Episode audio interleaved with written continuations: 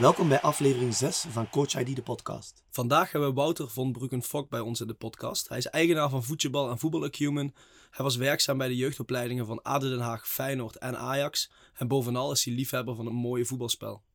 We hadden het onder andere over voetbal, zijn Coach ID, zijn ontmoeting met de Dalai Lama, over specialisatie, instroming in BWO en de rol van ouders. Welkom Wouter. Fijn om hier te zijn, dankjewel uh, voor de uitnodiging. Ja, leuk dat je te gast bent eh, in onze podcast. We starten altijd met een uh, blokje met vaste vragen die altijd terugkomen. En um, de eerste vraag is: hoe zou je jouw coach ID omschrijven? Wat is jouw identiteit? Hoe heeft zich die gevormd? En wie heeft dat, jou misschien daarbij uh, geïnspireerd? Dat zijn, dat zijn veel vragen. ik, zal het, ik zal het proberen om allemaal te beantwoorden. ik denk dat mijn coach-ID is dat ik... ja, het, het kind staat bij mij altijd centraal. Dus dat betekent dat ik altijd kijk van wat heeft het kind nodig en hoe kan ik daarin uh, in, uh, faciliteren. En dan meteen even het stapje te maken naar hoe, hoe ben ik daar gekomen. Ik kom wel van een achtergrond dat geïsoleerd trainen, dat dat wel de, de norm was. dus we nemen fysiek, techniek, tactisch en mentaal. En, en dat kunnen we eigenlijk geïsoleerd los van elkaar trainen. En de trainer, top-down, die gaat dan uh, de leerling uitleggen en vertellen hoe, hoe diegene iets moet doen. En ja, naarmate ik uh, meer jaren training ben gaan geven en me verder ben gaan ontwikkelen, ben ik toch meer iemand geworden die faciliteert. Dus ik probeer eigenlijk een optimale leeromgeving voor de speler te creëren. zodat de speler zich optimaal kan ontwikkelen daarbinnen. Wie me daarin heeft geïnspireerd, er zijn een aantal mensen. dat is, ik weet niet of jullie die kennen, John Wooden. Ja, oude, basket, oude ja, basketbalcoach. heeft een paar fantastische quotes, denk ik, die we misschien wel uh, ja. mee kunnen nemen als quote-muurtje dat er ooit wel een keer zal komen. Ja, hij is echt fantastisch. Ik kan het zeker aanraden. Veel boeken geschreven. En het bijzondere aan hem is, hij heeft de meeste college-titels met basketbal gewonnen. En hij heeft eigenlijk nooit de stap naar het profbasketbal, naar de NBA willen maken, omdat hij het trainen van jeugd zo leuk vond. En hij heeft me heel erg geïnspireerd met uh, de, de, fundamentals. Doe, doe de makkelijke dingen eerst goed. En ga vanuit daar pas naar complexiteit en snelheid, uh, snelheid werken. Ook het begrip acumen, wat ik, uh, wat ik heel belangrijk vind, komt uit het basketbal. Dus het snel kunnen inschatten van situaties en mensen. En intelligent okay, komen mooi. tot intelligente keuzes. basketball acumen is, is echt een begrip. Ehm, Heb je hem ooit ontmoet? Nee, nee, hij is, uh, hij is helaas ook uh, overleden. Maar okay. is op YouTube is heel veel terug te vinden. En uh, nou, hij, heeft nog, hij heeft echt heel veel boeken geschreven. Dus kan ik echt iedereen, kan ik iedereen aanraden. Ah, mooie tip. Even kijken hoor. Ehm, Jamie Dwyer. Ehm, misschien een gekke keuze. Oud hockeyer. Beste, beste hockeyer van de wereld geweest. Australiër. En wat ik aan hem zo mooi vind is, is dat hij eigenlijk zijn hele carrière als speler altijd bezig is geweest met, uh, met beter worden. Ik, ik weet nog heel goed dat ik uh, op een gegeven moment uh, filmpjes aan het kijken was van hem toen hij nog jong was. En toen, toen zag ik een, een stuk tape op zijn bidon. Toen ben ik gaan inzoomen en toen stond er op dat stuk tape eigenlijk een mantra wat voor hem toepasselijk was op dat moment in zijn carrière. Bring it on. Hè. Heb lef, laat jezelf zien. En echt jaren later, helemaal aan het einde van zijn carrière, kwam ik hem, kwam ik hem tegen in Den Haag. het WK hockey was daar. Ik zat in een, in een koffietentje rustig koffie te drinken. Het was de dag voor de finale. En uh, ja, ik ken hem verder niet. Dus hij kwam binnen en ik dacht, hé, hey, dat is Jamie Dwyer. Maar wat mij opviel is dat hij met zijn hele gezin binnenkwam. Vrouw, kinderen, opa's, oma's, iedereen erbij. Dag voor de WK-finale. Heel ontspannen, heel relaxed. En hij had weer die bidon bij zich. Dus ik werd toch wel nieuwsgierig van ja, wat, heeft hij nog steeds hetzelfde erop staan? Of, of heeft hij nu wat anders erop staan? Dus ik ben een beetje stiekem gaan gluren. En toen, uh, toen zag ik dat er, uh, dat er op, die, uh, op die bidon stond de tekst No Nothing. om zichzelf maar scherp te houden. Aan het einde van zijn carrière meerdere malen beste hockeyer van de wereld geweest. En dan gaan, joh, ik weet eigenlijk nog helemaal niks. Nou, dat vond ik, zo, vond ik zo inspirerend. En de laatste is misschien wel de allerbelangrijkste voor mij. Dat is, dat is de oud-Braziliaanse voetballer Socrates, die ik, die ik heb mogen ontmoeten. Een hele imposante, hele imposante speler natuurlijk. Groot, lang haar, hoofdband. Zeer intelligente speler. En de, ja, die heeft me eigenlijk de schoonheid van het Braziliaans voetbal uh, meegegeven. Mooi. En waar heb je die kunnen ontmoeten? Ik, was, ik was in Engeland. Okay. Uh, hij ging daar voetballen als een soort promotiestunt. Dat is heel grappig. Dus op een gegeven moment, ja, hij was echt mijn jeugdidool. Ik kwam, uh, ik kwam een wachtruimte kwam ik binnenlopen en hij zat daar in één keer. Dus ik ja, was toch een beetje ongemakkelijk. Dus ik ging zitten en uh, hij zat me een beetje schaapachtig aan te kijken en een beetje te knikken. En uh, een gegeven moment ben ik maar tegen hem gaan praten. En hij zei elke keer, knikte hij zo. En eh, toen op een gegeven moment kwam er iemand binnen en ik zat te praten. En toen zei diegene, ja, maar hij spreekt geen woord Engels. dus we hebben niet echt dus met elkaar gecommuniceerd. Maar ik vind deze man qua voor te kijken. Ook als je zijn YouTube filmpjes kijkt over hoe hij vroeger voetbalde. Zo intelligent, zo modern eigenlijk al, technisch. Ik denk dat hij in het hedendaagse topvoetbal ook eh, een absolute, absolute topper zou zou zijn. Ja. Dus, dus, dus het kind centraal, een absolute liefhebber dus, van, Ja. van, van het mooie spel. Is dat wat jou ook authentiek maakt? Of zijn er ook nog andere dingen waarin jij jezelf onderscheidt? Ehm, ja, ik train, ik train heel erg op, eh, op, op, op het begrijpen van het voetbalspel. Ik vind, ik vind voetbal is, is eigenlijk eh, een soort van vak. Ik vind het ook heel mooi. In, in Portugal, eh, ik heb contact gehad. Ik ben bij Victor Frade geweest in, in, in, in Porto. En daar op de universiteit wordt voetbal ook echt als, als vak wordt dat gezien. Dus daar kan, je, daar kan je gewoon in, in afstuderen op academisch niveau. En ik denk dat wij kijken altijd heel erg naar technisch en motorisch talent. Maar ja, je kan kinderen ook het, de liefde voor het spel meegeven. Die misschien qua aanleg, motorisch, technisch wat minder hebben. Door het spel te laten begrijpen. En ik denk als je het spel beter begrijpt, dan ga je ook veel meer de schoonheid van het spel inzien. Dus dat, eh, ik denk dat dat mij ook onderscheidt. Dus ik ben de kinderen echt bezig, heel schools eigenlijk, maar wel in hele leuke vormen. Van wat is voetbal nou eigenlijk en, en wat kan ik daarin doen? En welke keuzes komen, komen elke keer terug? Ik zie, dat het, ik zie dat dat aanslaat. En dat geeft mij dan ook weer heel veel voldoening. Omdat ik zie dat kinderen die eigenlijk, ja, nogmaals, motorisch, technisch gezien wat minder aanleg eh, hebben. Juist door het, door het cognitief het spelletje te snappen, enorme ontwikkeling kunnen, kunnen doormaken. Mooi, dus als ik even, even kort samenvat. Je bent iemand die volgens mij het kind heel hard centraal zet en altijd op één staat. En daar rond heel spelgecentreerd Ja, leert. klopt. Waar de wedstrijd of de vier fases binnen de wedstrijden centraal staan. Ehm, als je dan kijkt naar coaches vandaag, we zijn online denk ik allemaal wel actief. Ehm, zijn er voor jou ook dingen die je vandaag misschien ziet, tendensen of hypes, waar je van zegt, daar zou de coach misschien beter van moeten wegblijven? Of zijn er bepaalde gevaren of no-go's, zoals wij dat noemen, waar je van zegt, probeer dat als coach te vermijden? Waar wij vorige keer denk ik over hadden, ehm, was bijvoorbeeld de tendens van, we zien heel veel online van eerste klasse coaches, Jurgen Klopp oefenvormen, Guardiola oefenvormen. En het gevaar is als je alles online ziet, dat coaches heel snel gewoon gaan kopiëren, stof niet leeftijdseigen maken, niet binnen die ontwikkelingskenmerken passen. Dat was een no-go die we vorige keer bijvoorbeeld hadden aangesproken. Het er- no-go kan ook zijn in het benaderen van een kind. Het Bijvoorbeeld. coachen van een Ja. bepaalde speler.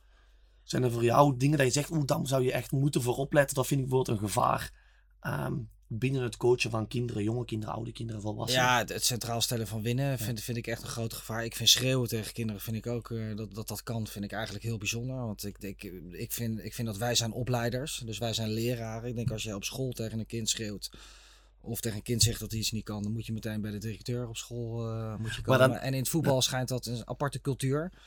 Dan ook mag als je leerkracht wilt worden, moet je natuurlijk ook drie jaar studeren of vier jaar studeren. Een Ja. voetbaltrainer kan je eigenlijk zo worden ehm, bij elke club in de buurt. Dus helemaal terecht, denk ik, wat je aangeeft. Ehm, misschien weggezien van, van jouw eigen coach ID. Welke eigenschappen sorry, zou een coach in zijn coach die mo- moeten hebben zitten? Naar jouw mening. Nou, wat ik echt super belangrijk vind, is je moet in staat zijn om een speler ready en available te krijgen. Dat zijn be- twee belangrijke termen in mijn filosofie. Ready en available om te leren. Eh, dus als een kind niet open staat om te leren, ja, dan kan je van alles doen, maar dat is gewoon echt de basis. Dus je moet zorgen dat een kind zich welkom voelt.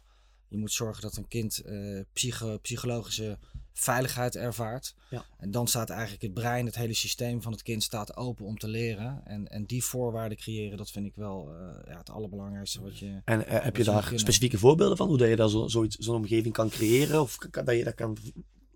Ik denk Michel Bruinis praat dan ook over spelers klaarmaken om te leren.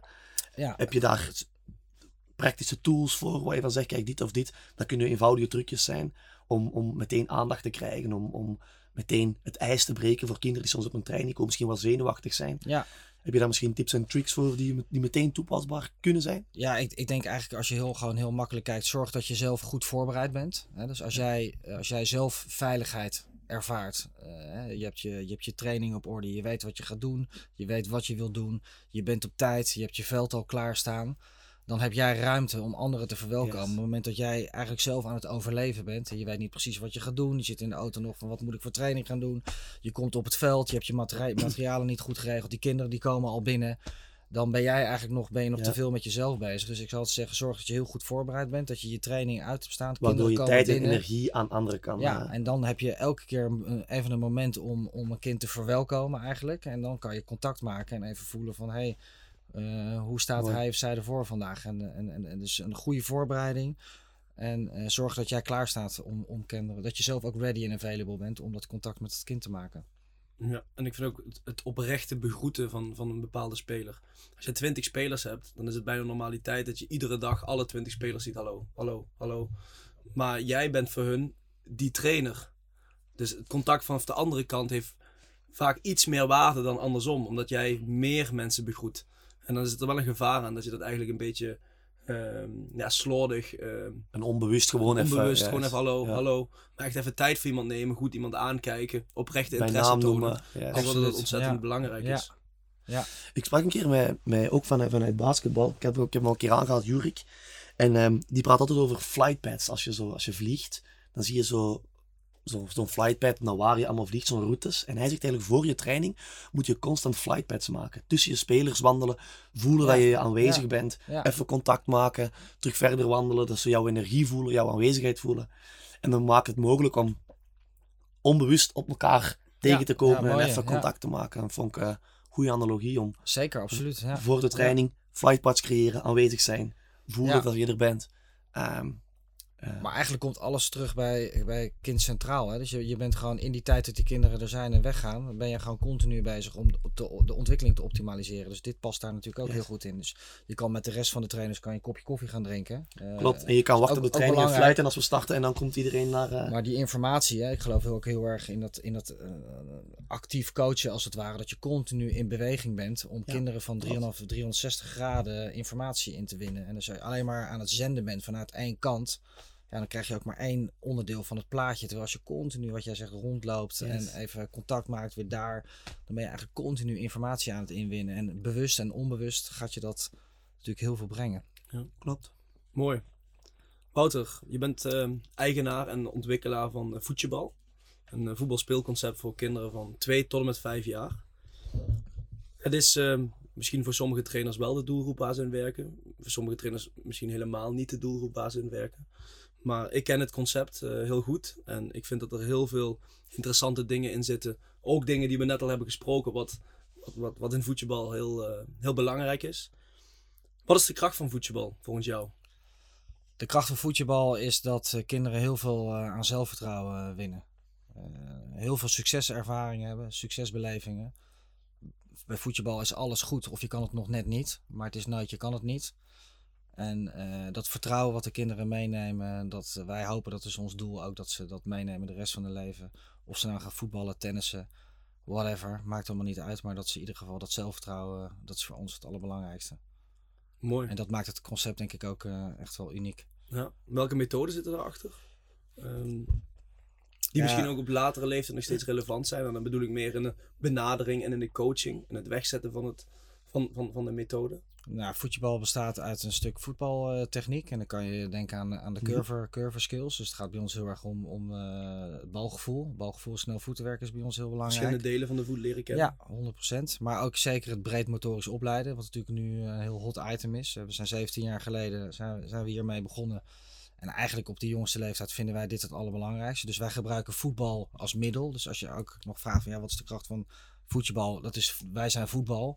Dus wij gebruiken de, de grootste en mooiste sport van de wereld om kinderen eigenlijk te ontwikkelen. Dus voetbal is een middel. Nou, dus de voetbaltechniek is daar een klein onderdeel van. Maar eh, het breed motorisch ontwikkelen is een heel groot onderdeel. Maar ook life skills. Hè. We, we zijn heel erg bezig met, eh, met eh, gezond eten, gezond drinken. Ouders doen ook mee. Dus wij leren de ouders aan hoe je je kind een growth mindset mee kan geven. Ah, hoe mooi. geef je je kind complimenten. Dus al dat soort dingen, ja, ik denk een hele goede basis voor een leven lang, eh, een leven lang plezier in sport en, en leren. Ik heb, ik heb zelf, je hebt bij ons in Antwerpen, en ik heb zelf een training ehm, bijgewoond. En wat mij heel erg opviel, is dat de structuur van de training, dat die best logisch zichzelf opbouwt, met muziek is, herkenbaar is. Ja, Ehm, dat zijn dingen die, die, als ik met Jimmy op voorhand hierover sprak, dat we zelf van zeiden, dat zijn dingen die wij vandaag nog doen. Herkenbaarheid in de training, Ja. structuur, biedt ruimte voor avontuur, zoals Mark Lammers zegt. ja routines. Ehm, routines, waardoor ik een stukje veiligheid creëert Ja. voor kinderen. Ehm, is dat ook, dat is heel bewust en dat is al, of hoe, hoe, hoe kunnen we Ja, heel kijken. bewust. Een mooie, mooie eh, observatie van je. Want de routine is, is heel belangrijk bij ons. Op het moment dat een kind inderdaad gewoon weet van... joh, eh, weet je, het liedje, we gaan beginnen, start. Eh, dan weten ze, we gaan de spullen opruimen. We beginnen altijd vanuit een kring. We eindigen altijd in een kring. Ja. Als de, we de- aan het einde van de training krijgen ze altijd een high five. Dus wat jij ook zegt, elke keer die routines, Ja. dan wordt het heel herkenbaar. En die houvast geeft de kinderen weer rust. Klopt. Wat ze weer meer ready en available maken om te leren. Om als te je leren. de ene week eh, zij weten, eh, als ze de ene week dit doen en de andere week dat, dan weten ze niet wat ze moeten verwachten. Dat doet weer iets met de veiligheid. Klopt. En als zij gewoon weten, elke week zelfde trainer, zelfde structuur, zelfde liedjes, zelfde opbouw. Ja, dat geeft gewoon, geeft gewoon rust. Een heel veilig en available om, te, om te leren. Ja. Dat zijn dingen die, die volgens mij op elke leeftijd en binnen alle niveaus ehm, toepasbaar zijn. Zo structuur bieden, waar we de rest al mee gestart Ja. zijn. Zorg dat je zelf al op tijd bent. Maar nadien ook herkenbaarheid in je training. Niet zozeer in de oefenvorm, maar wel gewoon in de opbouw, in de afronding. ehm, dat er perfect weet wat er verwacht Nee, wordt. absoluut. Helemaal eens. Ja. ja. Top. Ja, maar ook hoe je, hoe je iets uitlegt, hoe je het voordoet, hoe je het dan laat lopen. Misschien na de oefening weer iedereen bij elkaar brengt om even een kleine reflectiefase eh, eh, in te plannen. Van wat hebben we eigenlijk gedaan, wat hebben we geleerd enzovoorts. Ja. Dat is natuurlijk wel een ronde cirkel, wat een soort routine kan zijn en wat bij heel veel spelers een bepaalde rust kan brengen ehm, tijdens het leren. Absoluut. Ja. Je vertelde net al iets over de ouders. Ehm, ouders doen het concept ook actief mee. Ehm, veel ouders leren daarbij ook geduldig met een kind omgaan Ja, en, ja. een bepaalde geduld opbrengen. Wat niet altijd makkelijk is. Nee, wat niet Nee. altijd makkelijk is. Want de ouders willen natuurlijk ook van dat ze snel stappen zetten, dat hij al Ja. met links en rechts kan schieten. En dat lukt dan misschien niet altijd. En sommige ouders kunnen daar heel ongeduldig van worden. Dus, eh, maar hoe, ehm, ja, hoe beïnvloeden de ouders de ontwikkeling van het kind? Welke rol hebben ouders daarin? volgens Ja, het is echt zo ontzettend belangrijk. De ouders die, die zijn natuurlijk het voorbeeld. Eh, kinderen kopiëren de ouders. Dus als de ouders goed meedoen, dan gaan de kinderen die volgen wel. De ouders Ja. die enthousiasmeren. Ja, en wat ik ook, ook eh, niet alleen maar bij onze leeftijd, maar sowieso. Kijk, ouders die kunnen kinderen echt een growth mindset meegeven. Hè? Van, gaat het altijd over presteren, of dat het lukt, of gaat het over dat je je inzet? En, en, en dus dat is zo belangrijk. Ik vind de rol van ouders echt ongelooflijk belangrijk in de ontwikkeling eh, van een kind. Het spreekt voor zich natuurlijk, maar dat zien wij echt wekelijks. eh, ja, de ouders die, die niet de discipline zelf hebben om mee te doen en afdwalen. Dat zie je bij de kinderen, zie je dat ook terug. En ouders vandaag, ik denk binnen elke club is dat soms wel een, soms een zorg, denk ik. De ene club gaat daar beter mee om dan de andere club. Zie je ook dat dat, dat, dat veranderd is ten opzichte van, van vroeger. Ik, ik, ben zelf nu 25, ik heb ook ouders gehad als ik voetballer. Maar die zelf niet uit topsport kwamen, dus waardoor dat automatisch voor mij comfortabeler was. Alles wat ik deed was ook gewoon prima. Ehm, maar zie je doordat de groei van de sport, de commercialisering van de sport, dat de rol van de ouders ook wel wat veranderd is ten opzichte van vroeger. Waar het vroeger was, ga je maar amuseren en, op straat. Waar nu heel veel gestructureerde trainingen plaatsvinden. Meer dan vroeger, waar het vroeger meer spelen was, is het vandaag volgens mij 80% van de tijd gestructureerde trainingen. Zie je dat die rol van de ouders ook veranderd is naar het sneller pushen, naar het sneller sturen richting, we moeten richting naar BVO's gaan, we moeten in betaalvoetbalopleiding Ja. raken. Ja, ja. Het, het, het, het, eh, Merk je dat al op leeftijden van, van die jij tegenkomt? Die eerder Nee. instappen met de bedoeling, en ik wil straks ook richting een BVO. Nee, nee, die omgeving creëren wij ook Nee, niet. Nee, nee, maar ik werk wel in mijn werk in de onderbouw bij verschillende BVO's, Mhm. merkte ik wel. En ook bij amateurverenigingen, dat, dat het, het gescout worden. En daar wordt natuurlijk ook bij voetbalscholen tegenwoordig heel veel mee gepromoot. Je kan bij ons gescout worden. Dus als je op een voetbalkamp komt, voetbalkamp komt, dan lopen daar scouts van. Die, die, Ja, dus dat is echt een, een, een, een, een verkoop, verkoopmaniertje. Om, en heel veel ouders zijn daar, eh, zijn daar denk ik gevoelig voor. Want die, willen, ja, die denken dat, dat het een kind wat gescout wordt en in een BVO terechtkomt, dat dat, een, eh, dat dat een heel mooi doel is om te bereiken. Dat is vaak het grootste doel van de hobby voetbal. Ja, nou, je zegt het mooi, de hobby voetbal, daar, eh, daar moet het om gaan, toch? En laten we even die BVO en amateurclub even, even vastpakken. Hoe zie jij dat als we gaan straks in dilemma's, gaat misschien ook wel nog een keer terugkomen. Maar hoe kijk jij daarnaar van kinderen vroeg laten instromen op, op het hoogste jeugdvoetbalniveau of op BVO-niveau? Of eerder later laten instromen? Hoe zie jij die verhouding en voor- en nadelen daarvan? Nou ja, het, het, het gaat mij over het optimaliseren. Dus kijk, ik vind dat, dat de professionals en de budgetten zitten uiteindelijk bij BVO's. Dus ik zou ook verwachten dat daar de beste opleiding, eh, dat daar de beste opleiding genoten kan worden. Dus ik ben daar een voorstander van, mits het kind centraal staat. En een kind ook dat spelplezier bij die BVO kan hebben, wat hij ook bij die amateurclub eh, kan hebben. Dus niet alleen op voetbaltechnisch tactisch gebied de beste opleiding. Nee, zeker ook. Nee, precies. Dus dat, dat, eh, die kennis die hebben ze vaak wel in huis. Maar je moet de, de, de, omgeving van een kind moet je ook zo creëren dat een kind daar ook gewoon vriendjes maakt en, en het gewoon naar de zin heeft. Dan Maar wordt een BVO dan snel gezien als onveilig? Een club waar, waar stress, prestatiedruk rondhangt? Is dat daarom dat we dan zeggen van het is beter? Of... Ja, weet ik niet. Ik weet niet of mensen, men dat zo ziet. Eh, Ik denk, ik denk, ik denk we hebben ik voer die discussie ook regelmatig en die kijken er ook een beetje tegenaan. Ehm en je hebt de reisafstanden die sowieso wel Ja. een rol spelen. Maar daarom geloof ik gewoon in beide. Ik denk er is niks mis mee om een kind in een optimale omgeving. En als die optimale omgeving Absoluut. een BVO-club is, maar daar wel goede opleiders zitten. Ze kunnen trainen onder de juiste Ja. weerstanden met spelers die elkaar uitdagen in een goede omgeving.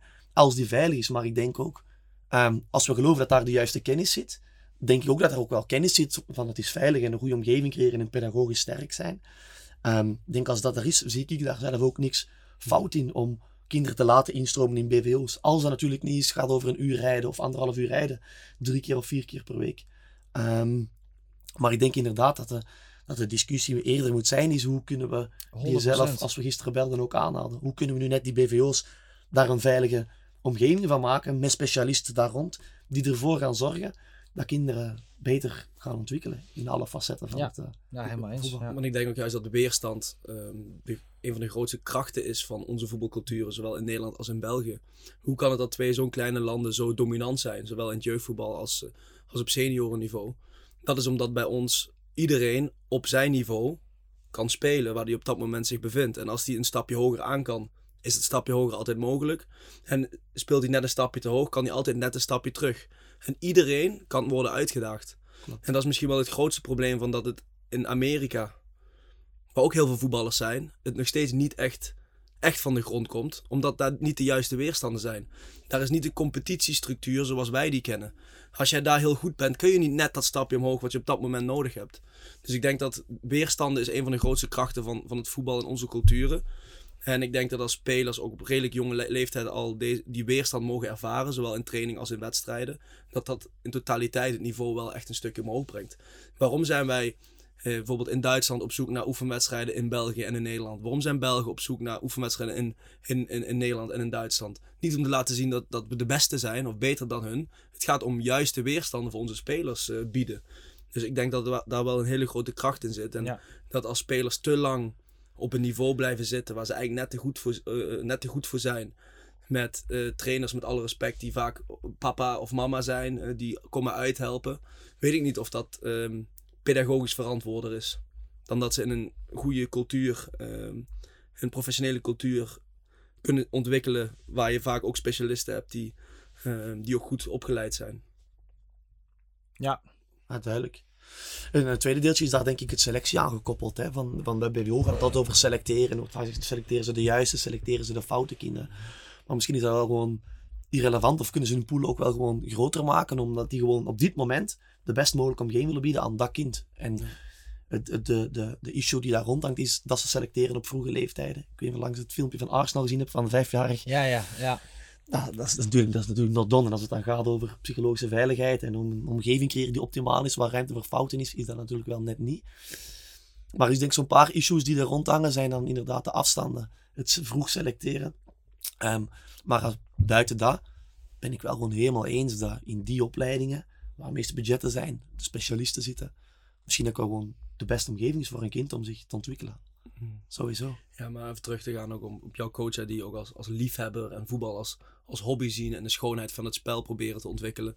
Ik denk dat daar wel de, gewoon de grootste kracht zit. Eh, en zeker in de, in de onderbouw en in jonge 100%. leeftijden moet daar ook de grootste focus op zijn. En dat kan bij een BVO ook als geen ander.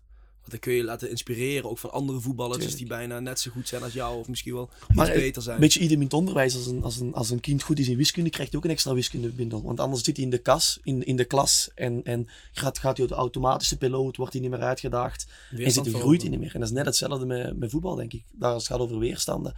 Moet je gewoon op de juiste weerstand zitten, anders ga je een automatisch piloot, stop je met leren, verlies je interesse. We willen allemaal uitgedaagd worden en geprikkeld worden en geïnspireerd worden. Ja. En sommige kinderen die een hoger vaardigheidsniveau hebben op dit moment, wat inderdaad niet altijd wil zeggen dat ze straks ook profvoetballer worden, willen ook gewoon die extra wiskundebundel om geprikkeld te geraken en, eh, en uitgedaagd te worden. Dus Ja, mooi. Wouter, we hebben eh, een spelletje. Dilemma's. Aha. Er liggen vijf kaartjes voor je. Eh, daar staan verschillende dilemma's op. Ehm, sommige zijn ook wel gerelateerd aan, eh, aan jou als persoon of als, als coach ID. Je mag er eentje gaan omdraaien en eh, ik ben benieuwd. Ik heb ze zelf geschreven. Ik hoop dat het, leesbaar is. Laten we doen, eh, laten we alles Oh, doen. die hebben we net gehad hè? Die hebben we net gehad. Instroom BVO, zo vroeg of zo laat mogelijk. Hebben we net eigenlijk zo eh, Een beetje besproken. Hebben wij besproken. Onder de, de juiste voorwaarden zo vroeg mogelijk. Oké, Oké. duidelijk. Oké, pakken we meteen een tweede.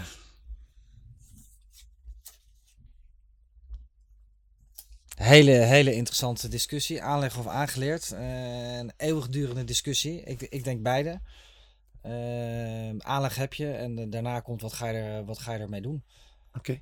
Eh, dus alleen aanleg is niet genoeg. Eh, maar zonder aanleg eh, zal je uiteindelijk ook niet, als we het over de top hebben, zal je de top ook niet bereiken. Maar het gaat er wel om van ja, weet je, de aanleg die je Wat, is voor jou, wat is voor jou aanleg? Wat, wat, betekent, wat betekent dat aanleg?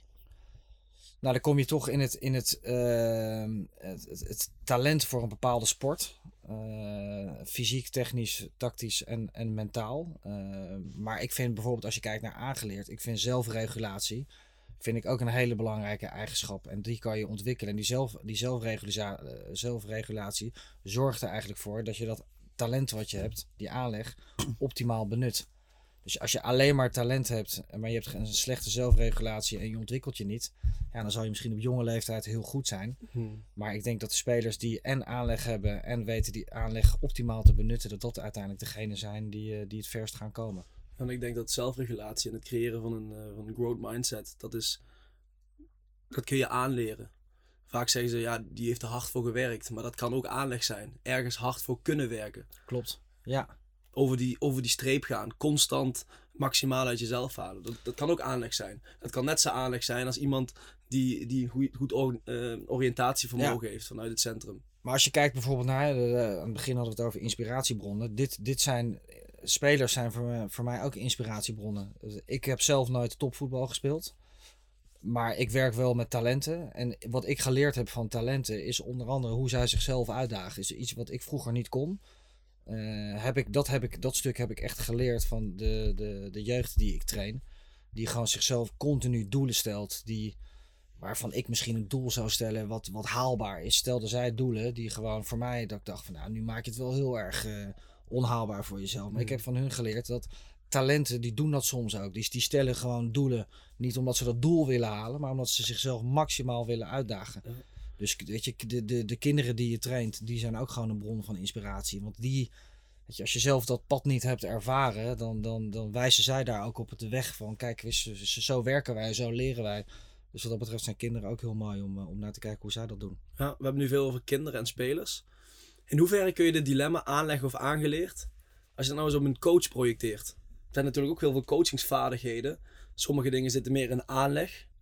Ehm, hoe, je, hoe je bent als persoon, of, of hoe je stem is, of hoe, hoe je vocaal bent, of hoe je voor een groep Of een staat. stukje, ja, inderdaad ook een stukje En- persoonlijkheid. Hè. Ik denk dat extraverte mensen misschien een merendeel van de coaches, omdat die zichzelf voor een groep kunnen plaatsen. Ja. Zeker als ik kijk naar oudere leeftijd, dat het niet voor iedereen ook gewoon even makkelijk is om zichzelf voor een groep pubers te zetten. Mhm. Ehm, dus ik denk dat er daar echt ook wel een mix is. Je hebt bepaalde vaardigheden. Hoe doe ik een individueel gesprek? Hoe geef ik feedback? Dat zijn denk ik aangeleerde ehm, vaardigheden. Maar jouw persoonlijkheid, wie je bent als mens. ehm, je hebt altijd wel bij mensen, of, of leiderschap bijvoorbeeld, is denk ik ook wel echt een vaardigheid. Maar ook gewoon echt een enorme persoonlijkheid. Je hebt altijd mensen die een soort trigger hebben als je een bepaalde ruimte binnenwandelen waar iets rondhangt, waar je van zegt, hier wil ik naar luisteren. Ehm, Mm. en andere mensen die zichzelf automatisch misschien wat meer op de achtergrond, meer in de, aan de zijkant begeven. Ehm wat ik denk dat het als coach niet altijd even makkelijk is. Als je iemand heel introvert bent, moeilijk hebt om, om dingen makkelijk onder woorden te brengen. Denk ik dat het moeilijker is om straks coach te worden. Dan als je automatisch van jezelf wat extraverter bent, open om te praten. Ehm, makkelijker om, om, om, om, om jezelf voor een groep te plaatsen. Dat het dat wel wat, wat makkelijker maakt. Als je zou kijken, ik kijk heel veel eh, NBA en als ik kijk naar topcoaches daar, dan heb je heel veel verschillende persoonlijkheden. En die persoonlijkheden die, die wijken heel erg van elkaar af, maar die, dat kunnen allemaal wel topcoaches zijn. En wat mij dan En wat hebben ze gemeenschappelijk? Nou, dat ze heel dicht bij z- zichzelf blijven. Dus Ja. authentiek zijn in wat ze doen. Eh, dus als jij introvert bent, dan heb je een andere aanpak dan iemand die heel extravert is. Maar dat betekent niet dat je daar niet succesvol mee kan zijn. Ik denk dat het ook heel belangrijk is dat je een team om je heen formeert. Wat, eh, wat ervoor zorgt dat je een totaal, totaal team bent. Dus je moet mensen zoeken die complementair aan je zijn.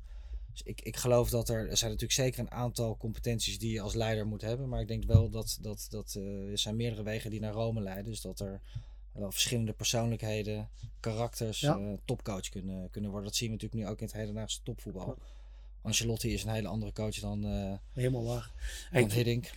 ik weet weer Simon Sinek, dat je die kunt rond leiderschap. Die, die, ah, die is fantastisch. Dat het gaat over leiderschap, over dat leiderschap echt een vaardigheid is die je moet leren. Want wat je vandaag bijvoorbeeld ziet, ehm, hetzelfde in het bedrijfsleven of in de sport. Meestal de goede coaches worden coördinator. Bijvoorbeeld, oké, jij bent echt een goede coach. Misschien zie jij het niet zitten om lead phase of coördinator of verantwoordelijke te worden of visietrainer te worden. Terwijl dat een heel andere invulling heeft, want je moet mensen gaan aansturen, je moet eh, structuur gaan bieden, je moet ineens leiderschap gaan opnemen. Wat een vak apart is, dat leer je misschien niet in UEFA B bijvoorbeeld. Dan word je trainer en dan doe je dat heel goed. En dan vraag je om je coördinator te worden. En ineens komen daar vaardigheden bij. Ik moet feedback aan mijn coaches gaan geven. Ik moet structuur bieden. Ik moet methodiek gaan ontwikkelen die, die zichtbaar is voor mijn trainers. En daar heeft Simon Sinek het over dat leiderschap echt een vak is. Dat echt moet worden aangeleerd. Of dat je jezelf moet gaan aanleren in, in omgaan met mensen, in veiligheid bieden. In... En de leiders van vroeger zijn ook niet leiders van vandaag. Ik denk dat het ook heel duidelijk is in de manier waarop dat er gecoacht wordt. Waar het vroeger heel iemand was die er staat en predikt naar de groep. Dat vandaag is net naar beneden komen en tussen die groep gaan staan. En hoe gaan we dit nu samen aanpakken door goede vragen te stellen. En eerder de coachende rol op te pakken naar mensen Ja. rond u. Maar toch, toch zit als, als teamtrainer, heb je dat ook wel. Je bent ook een leider. Je managt ook je spelers, de ouders, je staf. Eh, je legt een bepaalde lat, hoe er gewerkt zou moeten worden. Ehm, dus daar zit natuurlijk ook heel veel van leiderschap in. Het, het, is niet dat dat pas komt als je me- mede-collega's ineens moet gaan aansturen. Iedere trainer heeft te maken met leiderschap. Ook waar, klopt. Klopt. En waar, waar, waar mij vooral ziet is inderdaad is dat er zoveel verschillende manieren zijn. Dat merk ik ook in, in de trainerstaf die, die ik al gezien heb. Er zijn zoveel verschillende persoonlijkheden, ieder op zijn eigen manier. Ehm, het allerbelangrijkste is, ik heb zelf ook in pedagogisch, ehm, pedagogische school gewerkt, in bijzondere jeugdzorg met jongeren die, die drugsproblematiek, hechtingsproblematiek, Ja. ehm, criminaliteit. Het allerbelangrijkste is, is authenticiteit. Die Ja. elke jongere doorprikt Ja. direct op het moment dat je niet authentiek bent. Je kan een rol oppakken, maar als je die niet bent, één, hou je dat niet vol. Daar hebben we het ook over gehad, authenticiteit in onze eerste podcast. Dat is het zo extreem belangrijk. Ik denk dat het de basis is van alles. Ehm, dat je gewoon jezelf bent, dicht bij jezelf blijft en het op uw manier doet. Mooi. Volgende kaartje. Daar gaan we. Eh, vroeg of laat specialiseren. Ja, in, in, in mijn optiek eh, moet je spelers adaptable maken. Dus dat betekent dat zij eh, op een creatieve, flexibele, flexibele manier eh, de uitdagingen die het leven biedt aan kunnen gaan. Dus wat dat betreft, flexibiliteit krijg je door, wat mij betreft, laat specialiseren omdat je op jonge leeftijd zoveel mogelijk ervaringen op moet doen. Die je later in kan zetten. En ik denk als je kinderen op jonge leeftijd al heel erg vastzet in bepaalde patronen van bewegen, denken en spelen. Dat dat eh, ten koste gaat van, eh, van de creativiteit en van de flexibiliteit. En eh, ja, in mijn ogen gaat alles om aanpassingsvermogen. Dus wat dat betreft laat specialiseren. Oké, mooi. En wat bedoel je dan juist met, we moeten, moeten ze voorbereiden op het, op het leven, of we moeten voorbereiden op obstakels die allemaal komen. Klopt. Ja, En dat bedoel je dat je ook gewoon echt uitdagingen legt, laat liggen, waar ze mee moeten omgaan en eh, verder. Ja, het leven bestaat volgens mij heel erg uit, eh, uit uitdagingen en de stress die je ervaart om, eh, om uitdagingen aan te gaan. En, en hoe, met hoeveel zelfvertrouwen je dat doet. Ik denk dat een leven waarbij jij een uitdaging ziet als een challenge die je gewoon aangaat en die je gewoon vol vertrouwen oplost. Dat je dan een stuk makkelijker door het leven beweegt dan dat je alles ziet als oeh en overal als een berg tegenop ziet. Dus wat dat betreft denk ik dat je kinderen zoveel mogelijk eh, eh, uitdagingen moet aanbieden. Zodat en dat start op jonge leeftijd. Dat door op wat jonge leeftijd. zelfvertrouwen ontwikkelen. Ja, en Ehm. wa- wat je dus ook ziet, waar, het- waar je het net ook over had, wat je ziet in de samenleving, is dat, kijk, ik vind instinct vind ik heel erg belangrijk. En wat we eigenlijk wegnemen bij kinderen, is het instinct. Hè? Dus als er eh, bepaalde stromingen in de zee zijn, dan halen we kinderen uit de zee, want dan mogen ze niet meer zwemmen. We halen in bomen, halen we de bovenste takken halen we weg, want dan mogen ze niet eh, hoog eh, in de boom klimmen, want als ze vallen, dan breken ze wat. Als we gaan fietsen, dan doen we ze een fietshelmpje op. Ik denk dat het mooiste goed wat je in je leven kan meekrijgen, is dat je instinct ontwikkelt. Dat je eigenlijk gewoon zelfredzaam bent. En wat er ook gebeurt, dat je vol zelfvertrouwen die uitdaging aangaat. In plaats van een perfecte wereld creëren waar, eh, waar geen gevaar meer is. Ken je, ken je de analogie van de Zoo Tiger en de Jungle Tiger? Nee, vertel. Ehm, dat is van Learner Lab. Zeker een keer opzoeken. Dat is echt een, ehm, een, een heel interessante site. En die praat altijd over leren over de, de zootijger en de tijger die in de jungle leeft. En ehm, de tijger in de zoo heeft een hoge veiligheidsscore, een hoge comfortzone, Ja. laag ontwikkelde skills. Ehm, en de jungle tiger heeft hoog ontwikkelde skills, een eh, lage safety score, ehm, hoge skills ontwikkeld, noem maar op, omdat er heel veel variabel is. En hij zegt, als we die naast elkaar leggen, en dan zegt hij in de quote, um, you can't thrive in the jungle if you train in the zoo. En dat bedoelt hij mee, als we kinderen constant in de zoo laten, alles geven wat ze willen, obstakels wegruimen, de curling-ouders of de curling-trainers die alles ja. wegvegen voor het pad. En het leven is eigenlijk wat je zet zegt, zit vol obstakels, vol challenges, vol uitdagingen, dan bereiden we daar niet op voor. En die analogie maakt het voor mij soms heel duidelijk van, oké, we zijn eh, de, Ja. de nu aan het voeren en alles is comfortabel en Ja. alles loopt lekker en je krijgt eten als, als dat, dat duur is. En de jungle tiger moet gaan strijden, moet gaan jagen, moet het oplossen, komt Ja. obstakels tegen. Zelfs Ehm. we willen linken aan de, de rol van de ouders. Als je weg voor je ziet met allemaal stenen, bij een ouder die zich voor het kind stelt en de stenen voor ze wegruimt Ja. zodat ze er doorheen kunnen.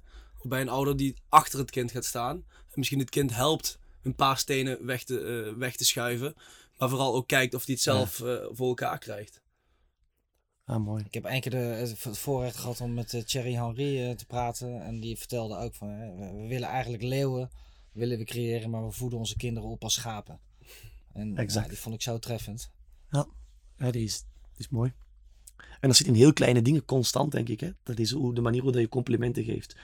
De manier hoe dat je omgaat met wanneer je moeilijkheden ervaart. Ehm, het zit in hele kleine dingen en consistency. Het is niet zo eens één keer een compliment geven of één keer uitleggen wat een groeimindset is. Want dat zie je ook heel veel. We geven een workshop rond groeimindset op de club. We gaan dat een keer uitleggen. En dan gaan we wel een groeimindset geven. Het is consistency. Stel, als je Ja. tanden wilt poetsen en je wilt die wit maken, moet je die elke dag wit poetsen. En elke dag poetsen, anders worden ze niet wit. En dat denk ik dat met alles zo is. Als je je wilt voorbereiden, is het dag in, dag uit. De manier hoe dat je zelf omgaat. Goede voorbeeld geven. Ja. En elke challenge, hoe ga je die aan? Welke vragen stel je? Hoe geef je complimenten? Eh, ik denk dat dat zeer, zeer belangrijk is, sowieso. Volgende doen?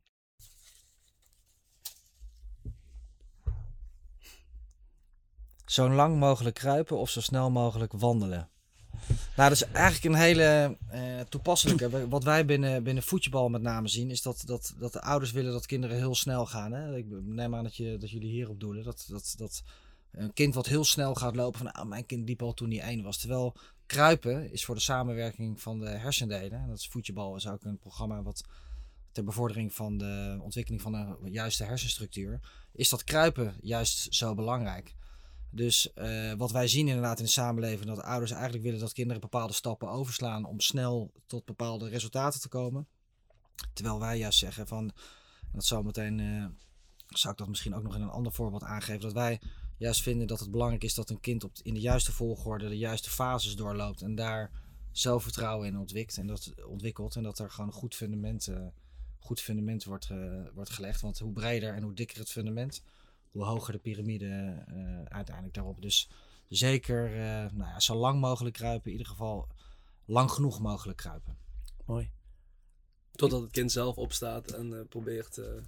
Je kan hem wel uitdagen door, door een eh, omgeving te creëren waar hij op een gegeven moment de behoefte krijgt. Maar dat zit intrinsiek, eh nu ik er zelf praat, zit dat intrinsiek al. Dus Dan zie je dat de ambitie van volwassenen, ouders, trainers, de ontwikkeling van kinderen soms inhaalt, omdat we die sneller willen laten doen in, in alles. En, en uiteindelijk dus belemmert. uiteindelijk gaat het belemmeren. Mooi. Last one. niks is topsporten is altijd leuk. Ja, natuurlijk niet. Niets is toch altijd leuk. Eh, De vraag, kan, ik ze eerlijk schetsen, was eerder van, ehm moet trainen doorheen de ontwikkelingsfases van, van jong naar oud, moet dat altijd, moet dat altijd leuk zijn? Moeten, moeten wij de training altijd zodanig inrichten dat kinderen enorm veel voetbalplezier of spelplezier ervaren? Of, of deliberate play, deliberate practice, Ja. daartussen? Of kan het ook zijn dat, dat trainen soms ook gewoon echt niet leuk is en dat dingen moet doen die, die niet leuk zijn, zoals bijvoorbeeld drills, eh droge herhalingen. Ik Neem maar een voorbeeld. Hoe, volgens, mij, volgens mij heb je een, een, een, eh, is daar een, eh, verschil tussen. Je hebt een verschil tussen genot en geluk.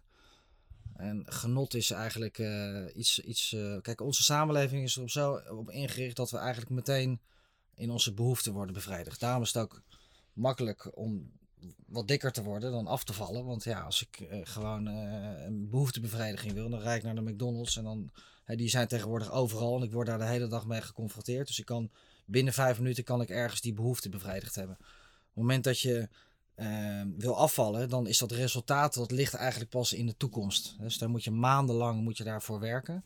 En dan krijg je pas het resultaat. Nou, eh, onze samenleving wordt natuurlijk steeds meer zo ingericht dat het moet nu gebeuren. Dus dat, dat, maakt, het, ehm, dat maakt het complex. Kijk, wat je, wat je ziet bij genot, dus een hamburger levert genot op. Naar de film gaan levert genot op. Dat is gewoon even, hè, je, wil iets, je, je, je, je, schaft dat aan en je hebt, je hebt een bevrediging. Maar dat, dat is ook vaak van korte duur. Dus natuurlijk moet een training leuk zijn. Alleen je hebt ook geluk. En, en, en geluk is, is eigenlijk genot wat permanent is. Dus dat- ik denk dat als een, als een kind ehm, ehm, iets aanleert, wat hij, of iets doorbreekt, een grens doorgaat, wat hij eigenlijk ja, niet voor mogelijk had gehouden. En iets ervaart van ik ben nu een completer mens geworden, een complexer mens, want ik kan iets wat ik nog niet kon. Ja, dat is uiteindelijk natuurlijk gewoon eh, heel erg belangrijk. Dus eh, ja, oefeningen moeten leuk zijn, maar eh, het kan ook, het geluk komt in, in, in de ontwikkeling en het gevoel dat je, nou, dat je, dat je, dat je completer en een complexer mens wordt op de lange termijn. Dus ik zou hem zo. ehm, Ja, duidelijk. dus dan is het uiteindelijk topsport niet altijd leuk. Want ja, je moet ook, eh, je moet ook door, door, door fases heen dat het, dat het even allemaal wat moeizamer gaat. Dus de sport aan zich, genieten van zijn ontwikkeling, daar heel gelukkig in zijn. Maar binnen Ja. die ontwikkeling kunnen er wel gewoon momenten zijn dat het even moeilijk loopt, dat het Ja. minder leuk is en dat, het, dat, het, dat het moeizaam is. Maar in globaal moet je wel gewoon genieten van zijn proces, genieten van zijn ontwikkeling. Ehm, Ja, en als jouw rol als coach natuurlijk weer heel erg belangrijk. Hoe, hoe, hoe eh, begeleid je dat proces hè, bij, die, bij, die, bij die sporter? Ja. Hoe ben jij aanwezig daar en hoe ben jij ondersteunend? In, en als je merkt dat, het even, eh, dat hij even op een punt zit dat hij ergens doorheen, eh, dat hij er doorheen moet. En hoe breng je ze misschien ook wel eens in situaties waar het ongemakkelijk is, of waar ze minder succesbeleving hebben, of waar ze geconfronteerd worden met iets wat ze nog niet zo goed kunnen? En dan mogen we de steen niet wegnemen, moeten we hem niet in de zo laten zitten, maar hem net daarbij helpen. Gewoon een steentje Ja, erbij precies. leggen. Ja. Nu, Wouter, voordat we verder gaan, we hebben dilemma's gezien. Ik heb gehoord dat je de Dalai Lama ontmoet hebt. Klopt, ja. Daar was ik eigenlijk eh, enorm naar geïnteresseerd. Kan je daar iets over vertellen? Ehm, ja, nou, het is eigenlijk best wel een mooi verhaal. eh, of een mooi verhaal. Ik, ik, heb, ik was niet echt een liefhebber op school. Ehm, het is een heel lang verhaal. Ik zat kort proberen te Ik was niet een liefhebber op school. Dus eigenlijk school was noodzakelijk kwaad. Ik was zo'n jongetje wat het liefst de hele dag op het voetbalveld rondliep. eh, en gewoon bezig was met voetbal. Niet omdat ik profvoetballer wilde, worden. Helemaal niet. Maar gewoon alleen maar om het spel voetbal. Dus ik las geen boeken. Ik heb eh, eh, uiteindelijk wel mijn HAVO-diploma gehaald met, eh, met vallen en opstaan. Maar lezen was, eh, dat was niet echt mijn ding. Tot ik op een gegeven moment een keer op een, eh, op een verjaardag, eh, verjaardag was van de oma van mijn vrouw. En die, die kreeg een boek. En dat was, het boek was De Kracht van het Nu. van Eckhart Tolle. Dat is denk ik 25 jaar, ja, 25 jaar geleden. En uit, eigenlijk uit beleefdheid vroeg ik, mag ik even een leuk boek, ik ga even de achterkant lezen. Nou, dat ging over de ontwikkeling van, van de geest. Nou, dat, dat triggerde iets bij mij. Dus ik ben uiteindelijk dat boek ben ik gaan kopen. Ik heb dat boek gelezen en eigenlijk ben ik sindsdien niet meer, eh, niet meer gestopt met. Ik vind de, geest, de ontwikkeling van de geest van mensen, vind ik echt fascinerend. Nou, dan kom je natuurlijk uiteindelijk snel al eh, bij boeddhisme terecht. En eh, voor mij is boeddhisme is, is geen geloof, maar is een levensfilosofie. Kijk, boeddhisten die onderzoeken de geest. Dat ligt bij mij heel dicht bij de mentale training in de sport. Hè. Je ziet natuurlijk ook steeds meer boeddhistische invloeden in de sport komen. Mediteren, Klopt. mindfulness. Ik denk dat Phil Jackson, eh, bij veel luisteraars natuurlijk, een hele, die heeft zen-boeddhisme in de NBA gebracht. Eh, de Chicago Bulls die mediteerden met elkaar. Dennis Rodman, paars haar, helemaal onder de tato's. Michael Jordan, jongens die miljoenen verdienen. Die, die, die mediteerden gewoon voor elkaar. eh, voor de wedstrijd, die met, met elkaar voor de wedstrijd. Nou, en toen op een gegeven moment kwam de Dalai Lama, die kwam, eh, die kwam naar Nederland. Eh, ik ben één keer ben ik in de RAI bij hem geweest. Dat was een heel massaal eh, gebeuren. En één keer op de Erasmus Universiteit in, in Rotterdam. En dat was een wat, een wat selecter gezelschap. En ehm, ja, een van de vragen was, ehm, ehm, ja, hoe, hoe zou jij je, je, je grondpatroon richting kinderen, richting coachen, wat, wat kunt u daarvan advies in geven? Hoe moeten wij ons opstellen tegenover kinderen? En toen zei hij tegen mij, zei hij, en tegen iedereen daar,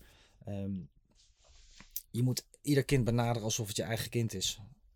En, en die neem ik heel erg mee in mijn verhaal. Als ik het, als ik het even, als ik een kind, als ik problemen of wat moeilijker vind om met een kind contact te maken, als een kind mij eh, misschien even in mijn allergiezone zit, probeer ik toch elke keer terug te gaan naar die basishouding. Want als het namelijk je eigen kind is, betekent dat je alleen maar lief hoeft te zijn en alles hoeft te regelen. Je mag ook streng zijn, Je moet ook grenzen wel bewaken, grenzen stellen. 100%, ja. maar wel altijd vanuit, vanuit het gevoel van, hey, weet je, ik, ik doe dit echt om dat kind optimaal te helpen, alsof het mijn eigen kind is. En dat vond ik een eh, hele mooie. En eh, ja, dus dat, eh, dat neem Mooi. ik mee in mijn coaching. eh. Mooi. Ja, we hebben ook bij coachen die altijd een gouden coachtip. Is dit dan ook jouw gouden coachtip? Benader kinderen alsof het je eigen kind is. Eh, ja, ja, ja.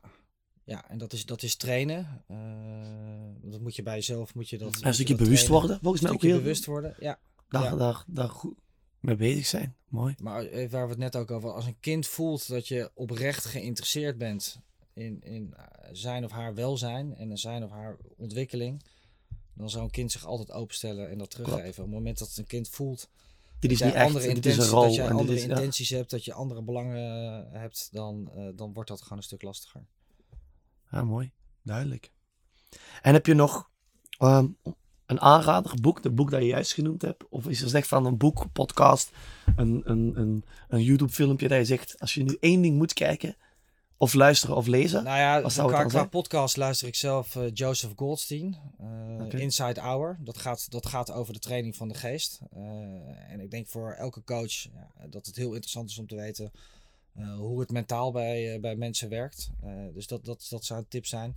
Kijk, we hadden het net ook over. Ik vind zelf dat hè, managen is eigenlijk een heel belangrijk onderdeel van je vak als trainer. Om steeds, zeker naarmate eh, de teams groter worden en de complexiteit van de, van, van de groep groter wordt.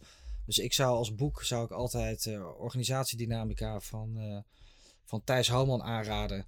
En dat heeft eigenlijk als basis de complexiteits- en chaos-theorie. en ik denk dat het voor heel veel voetbaltrainers, hè, als je kijkt naar tactisch periodiseren, wat ook daarop gebaseerd is, denk ik dat je heel veel raakvlakken hebt van ik heb eigenlijk een organisatie en, en, en die organisatie wil ik eigenlijk van A naar B krijgen. Dan is het überhaupt eerst de vraag al van ja, hoeveel invloed heb ik daar überhaupt op?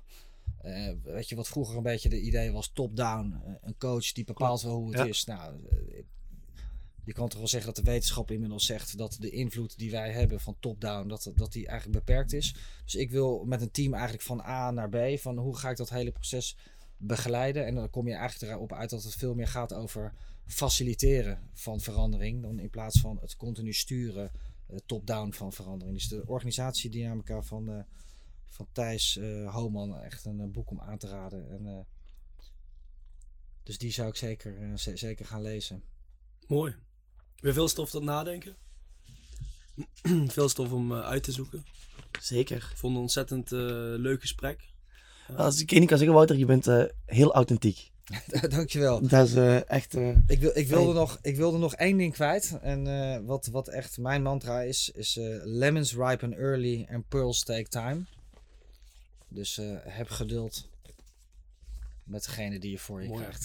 We fantastisch. kunnen in ieder geval weer de quote muur aanvullen. Enorm. Met een, be- met een aantal mooie quotes. Wouter, ontzettend bedankt voor je komst. Jullie ook. Leuk gesprek. En eh, ja, hopelijk zien we elkaar snel. Yes. Dankjewel. Dankjewel, Walter.